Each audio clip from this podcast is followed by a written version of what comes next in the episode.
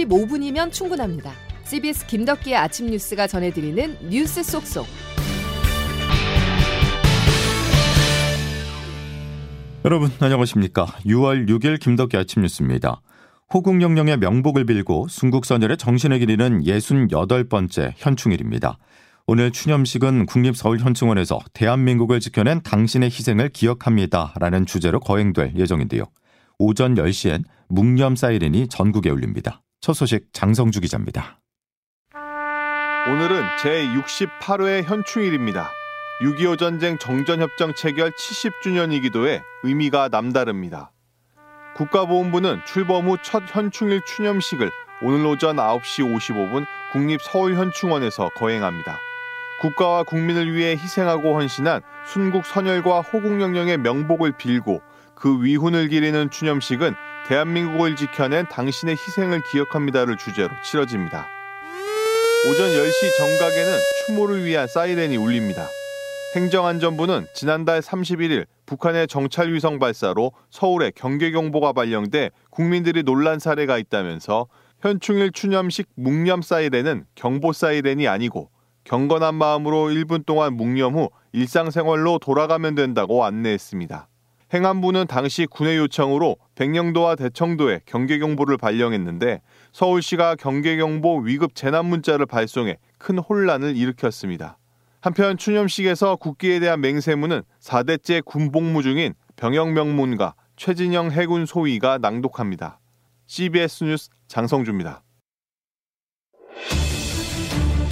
사건 조작이다, 푸틴은 전쟁 범죄자 아니다 이런 글들 올렸는데 혹시 사전에 검토하셨습니까?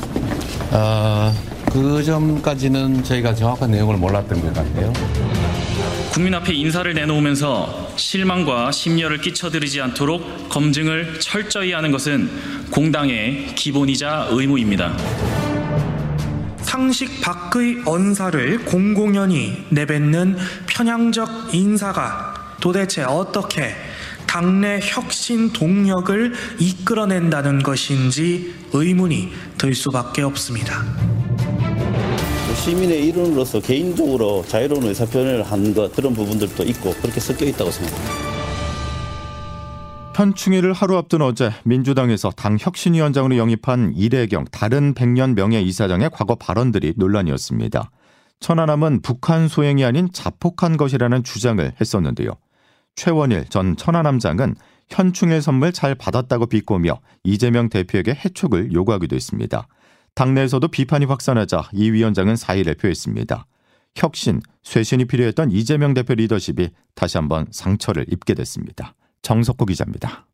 어제 민주당 이재명 대표는 최고위원회의에서 이래경 다른 백년 명예이사장을 신임 혁신위원장으로 임명했습니다. 당초 예고한 것처럼 새로운 혁신위에 전권을 맡기겠다고도 약속했습니다. 새로운 혁신기구의 명칭, 역할 등에 대한 것은 모두 혁신기구에 전적으로 맡기겠습니다. 혁신기구가 마련한 혁신안을 존중하고 전폭적으로 수용할 것입니다. 그런데 이 이사장이 과거 자신의 에스엔에스에 천안함이 자폭했다는 등 음모론적 성격이 짙은 발언을 해왔던 것으로 나타나면서 당내에서도 혁신위원장 자리에 적합하지 않다는 지적이 이어졌습니다. 이재명 대표를 향한 맹목적인 충성 발언도 뒤늦게 밝혀지면서 이 대표 체제를 제대로 혁신할 수 있을지에 대해서도 의문이 제기됐습니다. 결국 이 이사장은 임명 아홉 시간 만에 마녀 사냥식 정쟁의 대상이 된 것에 대해 매우 유감스럽다는 말과 함께 사의를 표했습니다.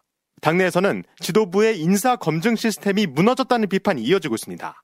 당 지도부가 이 이사장의 낙마로 차기 혁신위원장 물색에 상당한 어려움을 겪을 것으로 예상되면서 이재명 대표의 리더십이 위기에 몰렸다는 관측이 나옵니다. 씨비에스 뉴스 정석구입니다.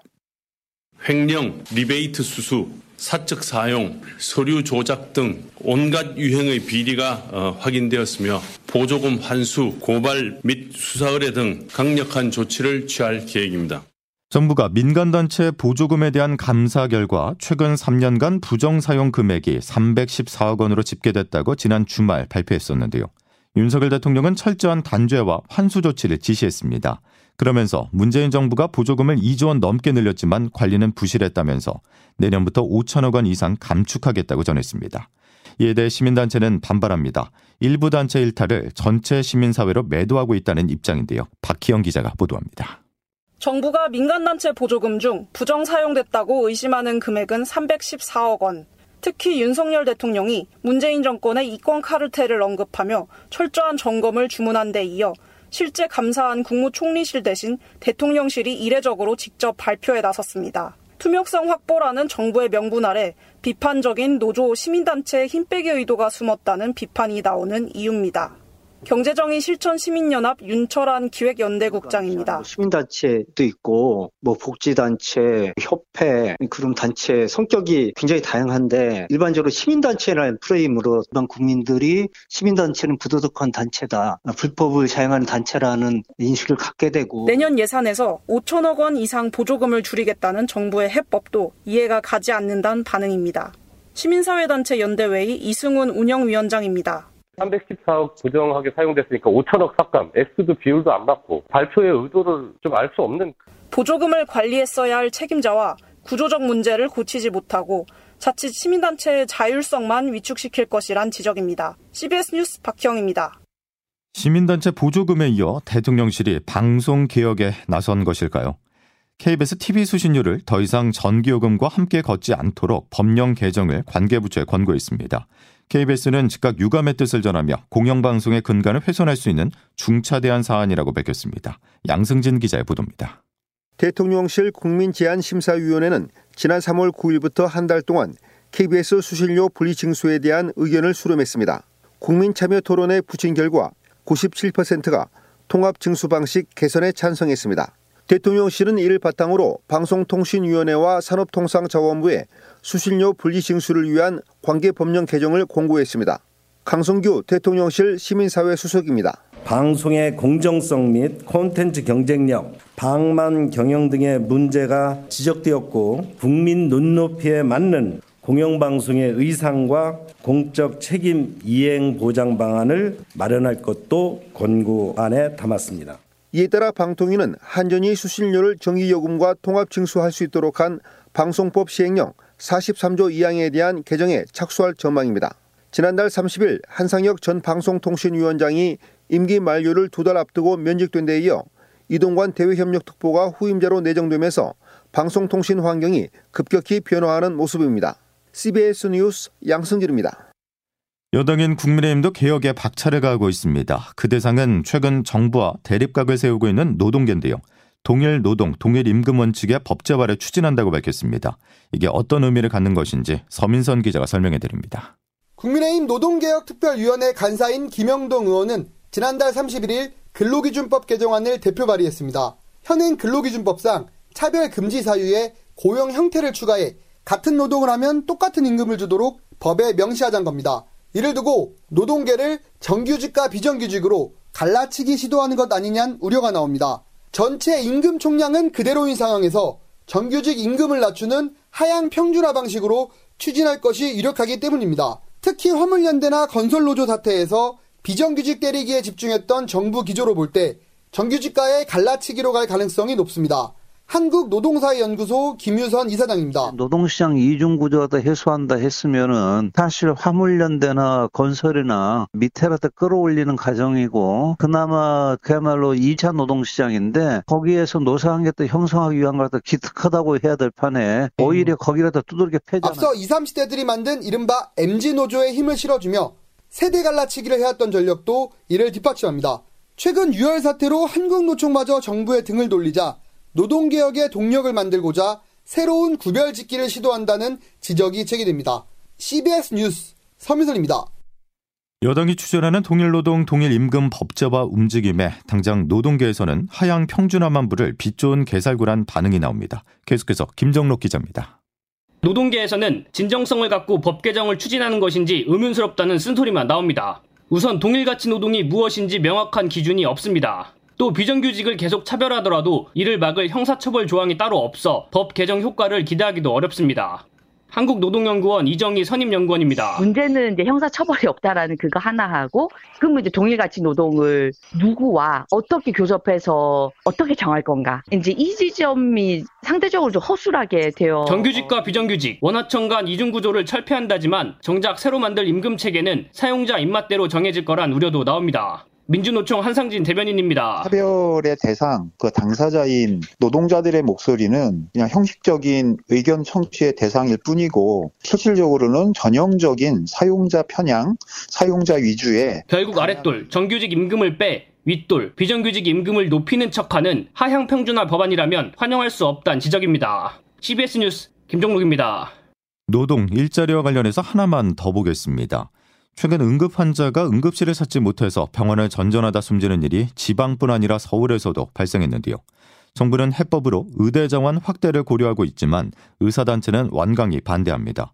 이 과정에서 한의사협회와 의사협회 사이 기싸움도 벌어지고 있습니다. 조혜령 기자입니다. 지난 삼월과 지난달 응급실 병상을 찾던 십 대 소녀와 칠십 대 노인이 숨졌습니다. 의료진이 없다, 병상이 부족하다는 이유로 길 위를 헤매다 꺼진 생명들. 이른바 응급실 뺑뺑이의 가장 큰 원인 중 하나는 의료진 부족입니다. 그런데 의대 정원을 늘리는 방안을 두고 한의사협회와 의사협회 사이 신경전이 벌어졌습니다.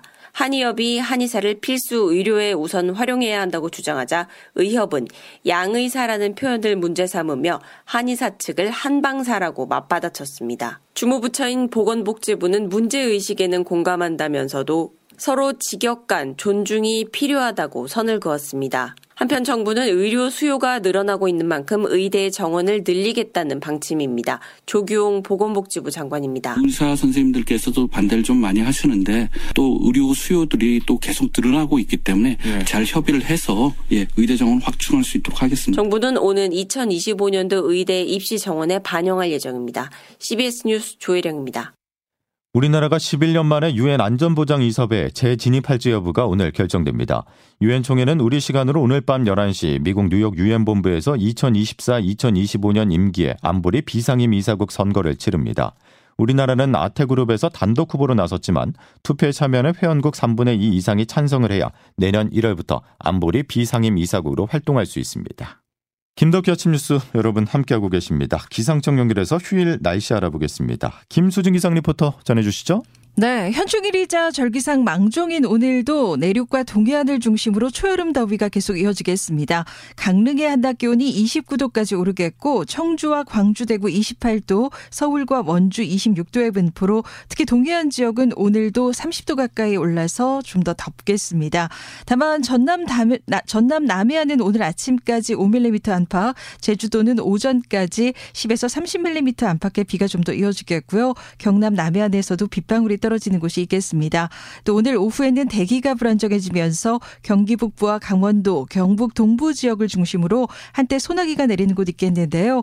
예상 강우량은 오에서 사십 밀리미터 안팎이 되겠고 돌풍과 벼락을 동반하거나 우박이 떨어지는 곳이 있어서 각별히 주의하셔야겠습니다. 지금까지 날씨였습니다. 김덕기 아침 뉴스는 여기까지입니다. 고맙습니다.